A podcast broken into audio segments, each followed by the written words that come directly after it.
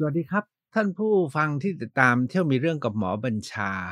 มาทางไทย PBS Podcast นะครับ ไม่ทราบว่าไปเที่ยวกันมาเนี่ย เคยคิดจะไปลังกากันบ้างหรือเปล่า ใครยังไม่เคยไปลองยกมือขึ้น ครั้งนี้ผมจะพาไปตีลังกากันที่ลังกาสักสามตลบเที่ยวมีเรื่องกับหมอบัญชา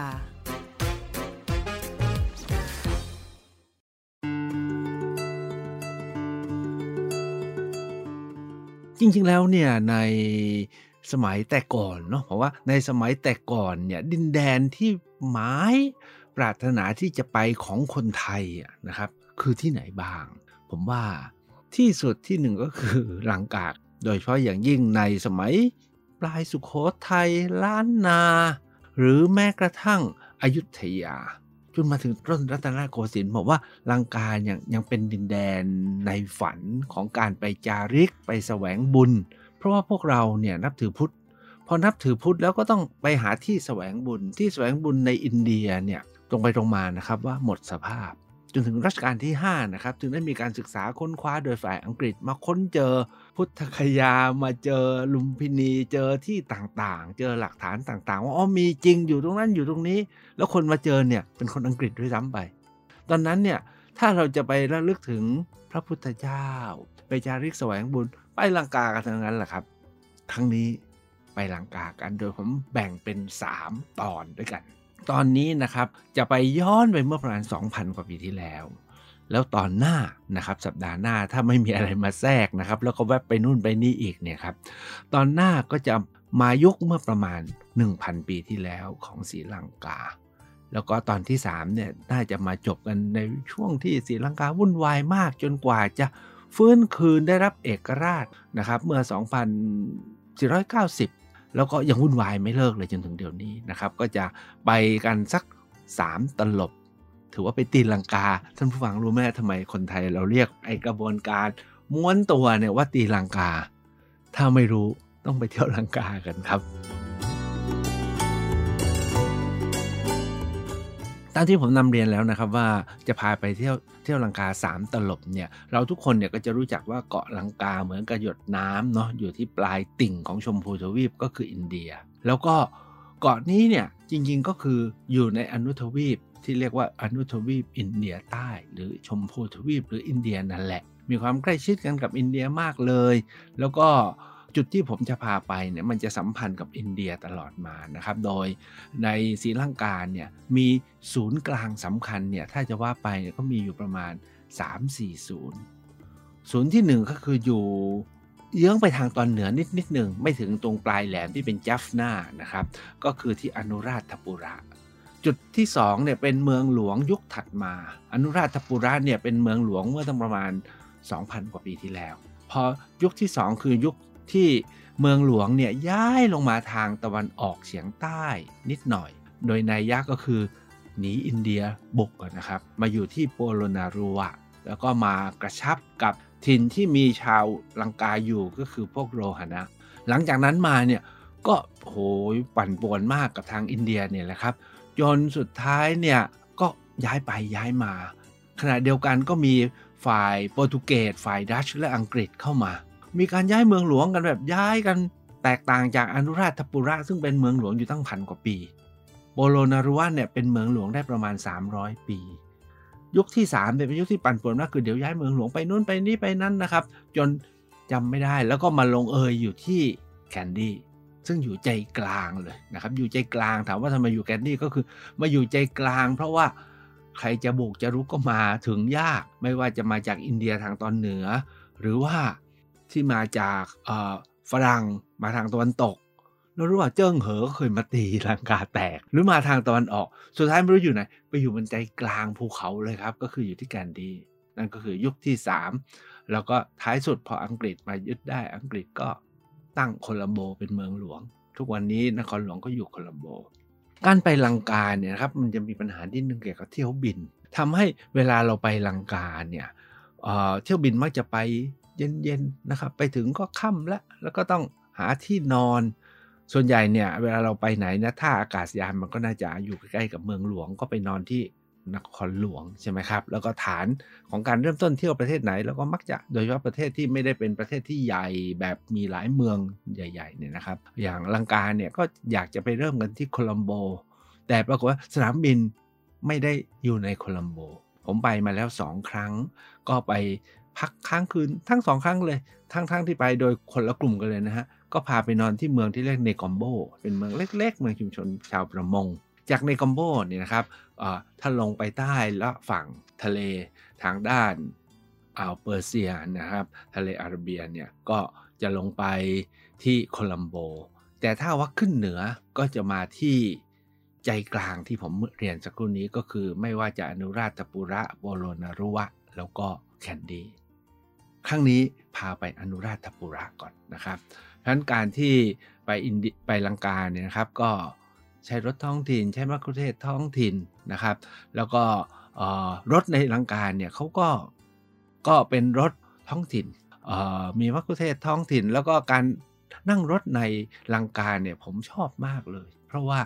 ถนนเนี่ยเขาเป็นถนนที่ให้ความรู้สึกเป็นชนบทจริง ๆ บ้านช่องอยู่สองฝั่งถนนนะครับ แล้วมีผู้คนเดินไปมา ดูแล้วมันสงบนะครับ เหมือนกับเราไปใน ผมใช้ตรงไปตรงมาก็คือในภาคใต้ เพราะว่าลังกาก็เป็นเกาะใช่ไหมครับ มีลมมรสุมมันมีความชุ่มชื้น บ้านเรือนอาคาร ต้นไม้มันเขียวชอุ่มไปหมด การนั่งรถที่ลังกาเนี่ยเป็นความ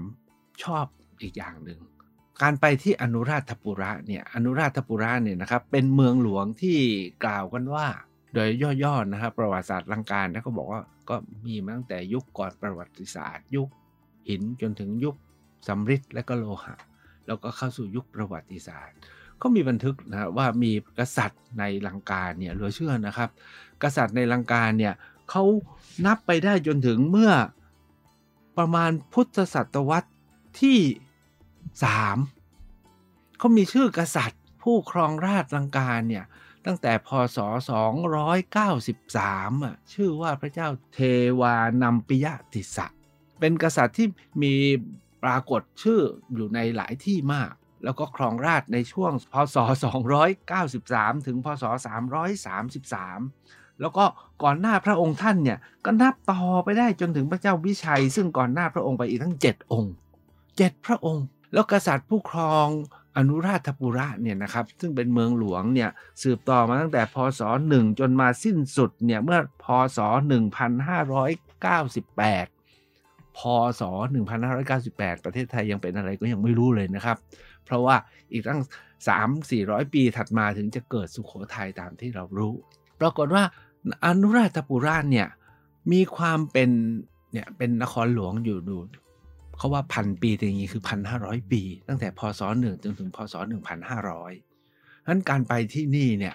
มันต้องสำคัญนะนะครับ แล้วอนุราชปุระก็ใหญ่มากในบางหนังสือ ท่องเที่ยวบอกว่าต้องอยู่สักสองสาวันนะครับ ที่อนุราชปุระเนี่ยยังไงก็ตามเนี่ยมีเวลาครึ่งชั่วโมง ผมจะพาไปนะ จุดสำคัญสำคัญของอนุราชปุระ โดยครั้งนี้เนี่ยก็ไปที่สองสามจุดด้วยกัน จุดที่หนึ่งก็คือจุดที่ว่ากันว่า พระพุทธศาสนามาขึ้นที่เกาะลังกา ตรงนี้ใช้คำว่าตรงนี้นะครับตามที่ผมเรียนนะครับ พระเจ้าเทวานาปยติสะท่านอยู่ที่อนุราชปุระ ซึ่งอยู่ใจกลางเกาะ ทุกท่านคงทราบนะครับว่าพระเจ้าอโศกมหาราชเนี่ยมีพระโอรสกับพระธิดาที่นับถือพุทธ พระโอรสชื่อว่าพระมหินทะ พระธิดาเนี่ยชื่อพระนางสังคมิตาเถรีสององค์นี้เนี่ยนะฮะ พอโตถึงเนี่ยขอพระราชบิดาขอพระมารดาขอบวชไม่ได้สนใจ ไม่ได้สนใจราชบัลลังก์นะครับ พอบวชได้ลึกซึ้งแล้วเนี่ยทั้งสององค์เนี่ยครับเป็นผู้ที่รับหน้าที่ที่จะเป็นธรรมทูตจากอินเดียเพื่อจะไปยังลังกา แต่ไม่ได้อยู่ในก้าทูตที่พระเจ้าอาโศกให้สังคยนาพระไตรปิฎกครั้งที่ 3 แล้วก็ให้ส่งสมณทูตไป9ทิศเนี่ยไม่ใช่นะครับ พระมหินทานเนี่ยรับภารกิจโดดๆเลยที่จะลงไปอย่างลังกาด้วยมีการ เชื่อกันว่าพระพุทธศาสนาจะมาตั้งมั่นที่ลังกาพระพระมินท่านเนี่ยนะครับ ก็ลงเรือแล้วมาขึ้นที่ท่าทางตอนเหนือของเกาะลังกา แล้วก็เดินทางเข้าไป แล้วไปเจอกับพระเจ้าเทวานัมปยติสาเนี่ยที่จุดจุดหนึ่งซึ่งทุกวันนี้ยังอยู่ จุดที่พบกันเนี่ยชื่อว่ามหินทะเลมหินทะเลมิหินทะเล ก็คือเป็นที่ที่พบพระมหินทะแล้วว่ากันว่าตำนานว่านะพอพระมหินทะเจอ เห็นพระเจ้าเทวานัมปยติสาก็คนนี้แหละจะเป็นคนที่เสืบพระศาสนา พระเจ้าเทวานัมปยติสาก็โอ้ขอฟังธรรมเสร็จแล้วก็ศรัทธาเลย แล้วก็เอาพระพุทธศาสนาเนี่ยเป็นหัวใจพุทธศาสนา แต่ที่ผมอยากจะเล่าแล้วที่ที่ต้องอึ้งมากเมื่อไปถึงเนี่ยนะครับ จุดนี้เนี่ยเป็นเป็นแล้วเป็นโขดเขาเนาะเป็นเนินที่สูงใช้ได้นะครับ แล้วก็รถขึ้นไปถึงพอเราลงจากรถเนี่ยโอ้ มีมหาสถูปสวยมาก แล้วก็มีบริเวณที่อธิบายเลยนะครับว่าตรงนี้เนี่ยเป็นสถูปตรงนี้เป็นวิหาร ตรงนี้เป็นจุดที่พระเจ้าเทวานัมปยติสะพบพระมหินทะ แล้วก็ฟังธรรมแล้วก็ศรัทธาในบริเวณรอบๆ นอกจากพระสถูปเจดีย์ที่ดูแล้วสวยแล้วก็อืมอยู่มาได้ไงอะตั้ง 2,000 ปี 2,000 ปี 2,500 ปีนะครับ อยู่มาได้ยังไง ก็เอาละมีการสร้างเพิ่มสร้างเพิ่มแต่ที่สำคัญก็คือว่าเขาพบจารึกครับจารึกเป็นอักษรพราหมณ์ซึ่งใช้ในยุคนู้น แล้วนอกจากมีจารึกที่กล่าวถึงเรื่องราวและผู้คนในยุคสมัยนั้นแล้วเนี่ยนะครับ ยังมีถ้ำแล้วมีฐานที่ว่าอาสนะสงฆ์บอกว่ามีตั้ง 68ถ้ำมีอาสนะสงฆ์ที่มีพระมาอยู่เพื่อบำเพ็ญเพียรภาวนา ตรงนี้จึงมีความสำคัญมากเลยนะครับ ในหนังสือท่องเที่ยวที่ผมอ่าน แล้วผมเวลาไปไหน ผมก็ใช้ Lonely Planet นะครับ มันให้รายละเอียดดีเขาบอกว่าถ้าไปที่นั่นเนี่ยนะต้องสำรองเวลาไว้บ้างนะเพราะว่าจะมีมักคุเทศและถ้าหากว่าไปตามมักคุเทศที่เขารับอาสาพาขึ้นเนี่ยนะต้องต้องตัดสินใจให้ดีนะ เพราะถ้าขึ้นแล้วต้องตามไปตับเขาเขาเพราะว่ามันต้องใช้เวลาประมาณ 2 ชั่วโมง เดินจากบันไดข้างล่างขึ้นไปข้างบนบันไดก็ 1,500 กว่าขั้นเอง พันห้าร้อยกว่าขั้นเขาบอกว่าในคำบรรยายบอกบันไดพันห้าร้อยกว่าขั้นขั้นล่างๆเนี่ยจะกว้างขั้นบนบนจะค่อยๆแคบ และที่สำคัญก็คือคนเขาบอกว่าคนลังกาเนี่ยเขาถือว่าเวลาขึ้นบันไดไปยังเจดีนี้ต้องนับขั้นด้วย นับไปเรื่อยๆ เมื่อไหร่ลืมนับ นับลืมเขาบอกลงกลับไปใหม่แล้วนับใหม่พันห้าร้อยกว่าขั้นนะครับ เอ้ยไม่ใช่พันแปดร้อยกว่าขั้น มีสิทธิ์ได้ลืมลืมนับนับได้เดินสักห้าพันขั้นเลยครับ อันนี้ก็คือเป็นสถานแรกที่ไปแล้วผมใช้คำว่า เป็นไปได้ไง แต่มันก็เป็นไปแล้วนะครับ ก็คือมีสถูปเจดีย์มีรอยวิหารมีถ้ำนะครับที่ 2,500 ปีที่แล้ว อย่างประเทศไทยเรามีสุวรรณภูมิ มีเรื่องเล่าถึงพระโสนพระอุตระจนถึงวันนี้ไม่รู้อะไรเป็นยังไงนะครับยังยังไม่เห็นอะไรเลยนะครับ ขณะที่ ลังกายังมีให้เห็น แม้อินเดียก็เถอะเมื่อออก่อนหน้านี้ร้อยกว่าก่อนร้อยกว่าปีที่แล้วก็ไม่มีความทรงจำอะไรได้ แต่ลังกายังมีนะครับนี่คือจุดที่1นี่จุดที่2เนี่ยก็คือหลังจากพระเจ้าเทวานัมปยติสะท่านรับพระพุทธศาสนาแล้ว ท่านก็นำกลับเข้าไปสู่ในเมืองนะครับอนุราชปุระซึ่งอยู่ห่างจากอยู่ห่างที่ ไม่มีหินทะเลเนี่ยไม่ได้มากนักนะครับมีหินทะเลอยู่ทางตะวันออกของอนุราชปุระ อนุราชปุระเนี่ยนะครับตามที่ผมเรียนนะครับว่าก็เป็นนครหลวงมาตั้งแต่พศหนึ่งนะครับแล้วก็รุ่งเรืองมากก็คือราวๆพศ 300 พุทธศตวรรษที่ 3 ในสมัยของพระเจ้าเทวานัมปิยติสะแล้วขณะนั้นเนี่ยนะพระพุทธศาสนาในลังการรุ่งเรืองกันอย่างยิ่งยวดใช้คำว่ารุ่งเรืองอย่างยิ่งยวด เพราะว่าหลังจากพระเจ้าอาโศกทุกท่านคงจำได้นะครับ หลังจากพระเจ้าอาโศกสิ้น แล้วก็หลังจากนั้นมาไม่นานเนี่ยก็เกิดการเปลี่ยนแปลงใหญ่ในอินเดียโดยทางฝ่ายที่นับถือศาสนา ฮินดูพราหมณ์เนี่ยก็กลับมาเป็นใหญ่ พร้อมกันนั้นก็มีการบั่นทอนแล้วกันนะครับ ชาวพุทธก็กระเจิงกันออกไปในเมืองต่างๆ ลงมาทางใต้กลุ่มหนึ่งขึ้นไปทางเหนือกลุ่มหนึ่ง กลุ่มที่ลงมาทางใต้เมื่อรู้ว่ามีฐานสำคัญอยู่ที่ลังกา เพราะว่าอยู่ในอินเดียส่วนใหญ่เนี่ยก็เป็นกษัตริย์เนี่ยมักจะเป็นเป็นฮินดู เพราะฉะนั้นชาวพุทธพระเพระก็พยกนะเคลื่อนย้ายลงมาอยู่ที่ลังกา จนทำให้ลังกากลายเป็นฐานพระพุทธศาสนา ในลังกาเนี่ยนะครับถ้าไปที่อนุราชปุระเนี่ยครับมี 3 บริเวณนะครับที่ถ้าไปแรก ๆ ก็จะงงๆนะผมไปครั้งที่ 2 ขนาดอ่านหนังสือแล้วก็ยังงงๆ เพราะจะมี 3 บริเวณสำคัญ บริเวณแรกเนี่ยเรียกว่าบริเวณของมหาวิหาร ก็เป็นแบบแค่เป็นคณะมหาวิหารใช้คำนี้แล้วกันเหมือนกับประเทศไทยแล้วก็มีมหานิกายแแล้วก็มีคณะที่สองเรียกว่าคำว่าอภัยคีรีวิหารอยู่ทางเหนือ แล้วคณะที่สามเนี่ยคือคณะเชตวันวิหาร ก็เรียกว่าเป็นคณะที่มีครูบาอาจารย์มีสำนักนะครับ มีครูบาอาจารย์มีระบบการจัดการเป็นคณะสงฆ์อะคล้ายกับ มหานิกายกับธรรมยุทธ์หรืออาจจะเรียกว่าเทรวาสมหายานอะไรเงี้ยก็แล้วแต่จะจะว่ากันไป แต่จริงๆแล้วในลังกาเนี่ยฟังมาว่า แต่ละคณะก็มีความผสมกลมกลืนนะครับ ไม่ใช่เป็นเทรวาสทั้งหมดแหละนะครับ เพียงแต่ว่าเป็นคณะที่มีครูบาอาจารย์ แล้วก็แต่ละคณะก็ตรงไปตรงมานะนอกจากมีพระ แต่ละคณะเขาบอกมีพระเป็นพันๆรูปนะครับ แล้วก็มีวิหาร ใหญ่มีวิหารน้อยแล้วมีมหาเจดีย์มหาสถูปที่เราไปเนี่ยเราเจอแต่มหาสถูปมหาเจดีย์เหลืออยู่นะครับแล้วก็มหาปราศาสตร์ก็เหลืออยู่ด้วย ทั้ง 3 คณะเดี๋ยวผมจะเล่าให้ฟัง แต่ว่าทั้ง 3 คณะเนี่ยเท่าที่เท่าที่อ่านหลายคนเนี่ยอ่านถ้าอ่านกันอย่างเจาะลึกเนี่ยก็ไม่ง่ายที่จะทำความเข้าใจเอาว่า แต่ละคณะก็มีคณะศรัทธา คณะศรัทธาก็มีทั้งพ่อค้ากหบดีชาวบ้านชาวช่องจนถึงอำมาตย์เสนาบดีและกษัตริย์ การที่มี 3 คณะอยู่อย่างนี้นะครับ แล้วก็เกิดความศรัทธาที่แตกต่างกัน และที่สำคัญก็คือมนุษย์เนาะหรือแม้กระทั่งพระก็เถอะสุดท้ายเนี่ยก็อาจจะติดในตัวตนนะว่าคณะเราต้องดีกว่าคณะเราต้องใหญ่กว่า ก็เลยเกิดความขัดแย้งกันหลายครั้งหลายคราว ขัดแย้งกันถึงขั้นรุนแรงออหรือแม้กระทั่งกษัตริย์ บางพระองค์ถือสายนี้ไม่ถือสายนู้นนะครับส่วนความรุนแรงแค่ไหนเนี่ยเอาไว้ท่านไปค้นเองแล้วกัน เอาว่ามีอยู่ 3 คณะใหญ่แล้วใหญ่แค่ไหน เดี๋ยวจะพาไปครับ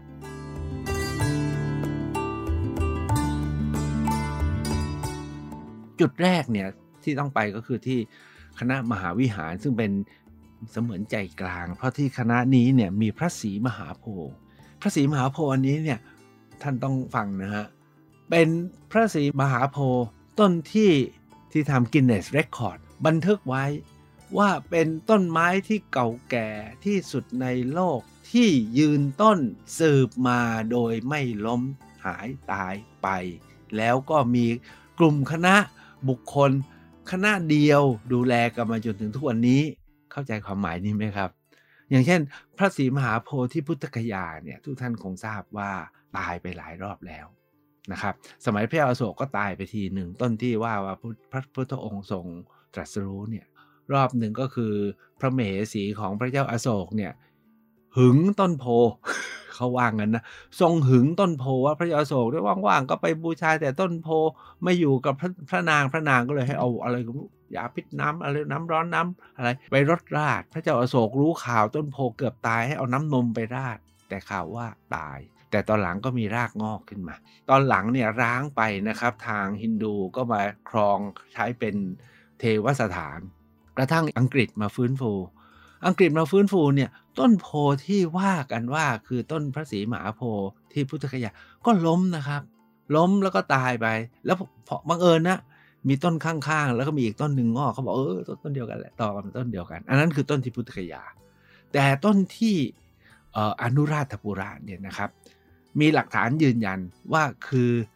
ต้นที่มาจากหนอที่พระนางสังคมิตาคือลูกสาวพระเจ้าอาโศกที่บวชเป็นภิกษุณีเนี่ยอัญเชิญมาอย่างลังกา และปลูกไว้ตรงนี้นะครับที่อนุราชปุระ แล้วทุกวันนี้ก็ยังมีรั้วนะครับ มีระบบการดูแลแล้วเป็นต้นไม้ใหญ่มาก เขาเลยกินเนสก็ถึงเรคคอร์ดว่า เป็นต้นไม้ที่มีอายุยืนยาวที่สุดในโลกเท่าที่มีบันทึกการปลูก การดูแลรักษาสืบมา โดยคณะบุคคลกลุ่มเดียวก็คืออยู่ในอนุราชปุระ ซึ่งมีพุทธบริษัทช่วยกันดูแล หลายคนเนี่ยไปที่นี่ก็ถ้าเราไปนะโอ้เราจะเห็นคนลังกานะ มากราบมาไหว้มานั่งภาวนาถือดอกบัวมาบูชา อารมณ์เนี่ย แตกต่างจากที่พุทธคยามาก ถ้าท่านยังไม่เคยไป ผมอยากแนะนำให้ไปนะครับ ต่อจากที่พระศรีมหาโพธิ์นี้เนี่ยข้างๆ กันเนี่ยมีโลหะปราสาททุกท่านเนี่ยคงจะคุ้นๆกับคำว่าโลหะปราสาทที่กรุงเทพใช่ไหมครับที่ตรงวัดราชนัดดาถนนราชดำเนินที่ข้างๆ กับป้อมป้อมพระการนะครับ จะเห็นโลหะปราสาทที่สูงเป็นชั้นๆ แล้วก็หลังคาเป็นเป็นทรงไทยเนี่ยเป็นคล้ายๆมนดบ รู้ไหมฮะ ที่อนุราชปุระเนี่ยว่ากันว่าโลหะปราศาสตร์เนี่ยครับสูงถึง 9 ชั้น แล้วมีหลังคาเนี่ยเป็นทองแดง แต่ทุกวันนี้ที่ไปเนี่ยเราเจอแต่เสาที่ถูกล้อมรั้วเป็นเสาหินนะครับ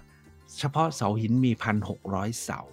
แค่เห็นแต่ซากเสาหินวางปักอยู่ระเกะระกาศเนี่ยก็อึ้งละนี่ถ้าเสร็จเนี่ยเป็นยังไงนะ ถ้าเกิดมีความคิดที่จะบูรณะเนี่ยจะประมาณไหนนึกไม่ออกจริง ๆนะครับ นั่นคือโลหะปราสาท แต่ที่สำคัญก็คือ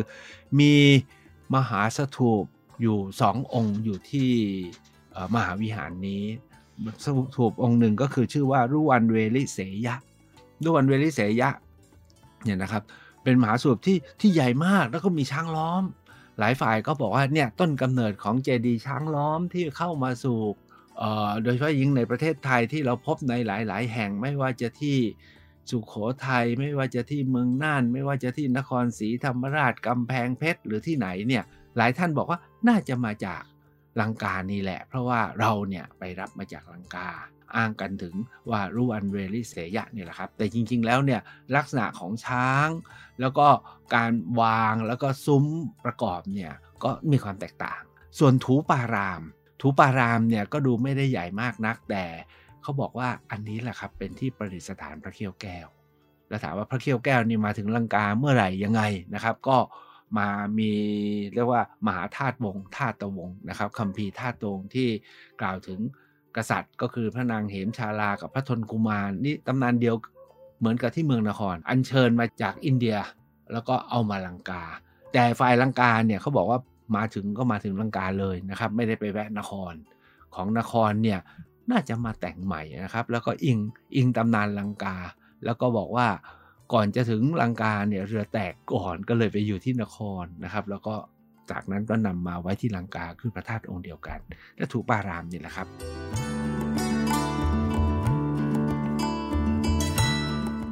ที่คณะที่สองเนี่ยคณะอภัยคีรีวิหาร คณะอภัยคีรีวิหารเนี่ย ต้องยิ่งใหญ่มากเขาบอกว่ามีมีพระมีวัดที่อยู่ในภาคีเนี่ยเป็นห้าพันนะครับ เป็นห้าพันสาขาในเครือข่าย ใหญ่โตมโหฬารเฉพาะมหาสถูปของอภัยคีรีมหาสถูปเนี่ยนะครับ ใหญ่เท่ากับพีระมิดที่เมืองกิซาขนาดเดียวกัน ถ้ายังคงอยู่ แต่ทุกวันนี้เนี่ยก็ก็มีความพังไปแล้วนะครับแต่ถ้าสมบูรณ์จริงๆเนี่ยใหญ่ไม่แพ้พีระมิด แล้วบอกว่าถ้าหากว่าเมื่ออายุประมาณเมื่อประมาณ 2,000 ปีที่แล้วเนี่ยก็เป็นหนึ่งในสิ่งก่อสร้างที่ใหญ่ที่สุดในโลกของยุคนั้นด้วยซ้ำไปอตอนที่เราไปถึงก็จะมีสภาพที่เรื้อร้างปรักหักพังแล้วนะครับ แต่ที่เขานิยมกันมาก ๆก็คือไปชมที่ว่ารัตนปราศาสตร์ของที่อภัยคิรีวิหาร แต่นิยมกันมาก ๆ สุด ๆ เนี่ยนะครับ ก็คือเรื่องอัศจรรย์ไม่ทราบว่าท่านเคยรู้จักอัศจรรย์ไหมครับ อัศจรรย์เนี่ยในในภาษาฝ่ายฝ่ายลังกาโบราณเขาเรียกว่าอัศจรรย์เนี่ยแต่ภาษาอังกฤษเรียกว่ามูลสโตน หมายถึงหินเป็นครึ่งวงกลมเหมือนกับรูปพระจันทร์ แล้วหินนี้จะวางอยู่ตรงขั้นพื้นก่อนที่จะก้าวบันไดเข้าสู่วิหารและอาราม มีความหมายว่าอะไร นะครับ บางคนก็บอกเนี่ยการก้าวข้ามสู่พื้นที่ศักดิ์สิทธิ์แล้วก็มีรูปแกะสลักเป็นรูปสัตว์และเป็นรูปดอกไม้แล้วก็สัญลักษณ์อื่น ๆ อันนี้คืออัศจรรย์นั่งเดิม ทุกวันนี้ในประเทศไทยเราเรารู้จักอัศจรรย์หมายถึงที่นั่งชมกีฬาในสนามกีฬาที่เป็นโค้งครึ่งวงกลมที่แอมฟิเธียเตอร์เราก็เรียกว่าอัศจรรย์เหมือนกัน แต่อัศจรรย์แบบลังการเนี่ยคือแผ่นหินครึ่งวงกลมนี่แหละนะครับ เวลาจะหมดเสร็จแล้วต้องพาไปอีกวิหารนะครับ คือเชตวันวิหาร เชตวันวิหารเนี่ยก็ทำนองเดียวกันนะครับ ก็คือจะมีมหาสถูปที่เข้าข่ายแบบเดียวกับมหาสถูปที่ใหญ่แบบที่อภัยคีรีวิหารที่ว่าแล้ว ก็อยู่ในอันดับ 1 2 3 4 ของสิ่งก่อสร้างที่ใหญ่ที่สุดในโลกเมื่อสมัยพันกว่าปีที่แล้ว ก็คือเทียบเท่ากับพีระมิดที่อียิปต์นู่นนะครับ ก็ทั้งหมดเนี่ยนะฮะเป็นอิฐนะครับ ในอังกฤษเขา เขามาบอกว่าโอ้อิฐทั้งหมดเนี่ยถ้ามาเรียงเป็นกำแพงสูงเท่านี้เท่านี้เนี่ยครับไปได้ตั้งหลายเมืองเขาก็มาคำนวณปริมาณอิฐที่ก่อสถูปเหล่านี้นะครับ นอกจากนี้แล้วเนี่ยที่อนุราธปุระเนี่ยใกล้ ๆ ที่ผมไปเนี่ยครับโดยเฉพาะไปครั้งแรกที่ผมไปกับอาจารย์ไมเคิลไรเนี่ยนะครับได้ไปอีกที่หนึ่งซึ่งมีความ งดงามแล้วก็ผมรู้สึกแตกต่างจากสองสามวิหารที่ผมเล่าแล้วคือส่วนใหญ่สองสามวิหารที่เราไป แล้วก็เจอแต่มหาสถูปมหาสถูปนะครับแล้วก็มีซากโบราณสถาน แต่อันเนี้ยว่ากันว่าเป็นพระราชอุทยานของพระเจ้าเทวานัมปิยติสะนะครับ ชื่อว่าอิสรุมุนียานะครับ มีแท้งก็คือมีสระน้ำใหญ่ แล้วก็มีหินแกะสลักเป็นรูปนาง เรียกว่านางนางนางในวังแล้วกันใช้คำวันนี้กันเป็นรูปนางในวังและรูปนู้นรูปนี้นะครับ แต่ที่สำคัญก็คือที่นี่เนี่ยมีการขุดค้นทางโบราณคดีและพบหลักฐานสับสนยืนยันว่าอนุราธปุระแห่งนี้นะครับ มีอายุยืนนานมาเป็นนครหลวงของลังกา มาตั้งแต่ต้นพุทธศตวรรษก็คือราวๆหนึ่งพศสอง พศ200พศ300 แล้วก็สืบมา สืบมาจนถึง 1,500 ปี อนุราธปุระก็ค่อยๆ คลี่คลายใหญ่ในตอนช่วงท้ายจาก 2-3 สาเหตุ สาเหตุที่ 1 ก็คือมีการเปลี่ยนวงกันมากนัก ช่วงตอนท้ายเนี่ยครับกฎการเรียกว่าเปลี่ยนวงกันกษัตริย์องค์ใหม่ก็ขึ้น แล้วไม่ทันได้สืบราชสมบัติองค์ใหม่ก็ขึ้น ตั้งวงใหม่กันเรื่อยๆ แล้วตอนนี้แล้วเขาก็ทำให้เกิดความปั่นป่วน จนเมืองหลวงอนุราธปุระก็ถูกทิ้งร้าง แล้วก็ย้ายลงไปอยู่ทางตอนใต้ลงไปที่โปโลนารุวะที่จะพาไปเที่ยวในรอบหน้า พบกันอาทิตย์หน้ากับลังกาตีลังการอบสองเมื่อเข้าสู่ยุคแห่งความรุ่งเรือง แล้วปั่นป่วนที่โปโลนารุวะครับ เที่ยวมีเรื่อง กับหมอบัญชา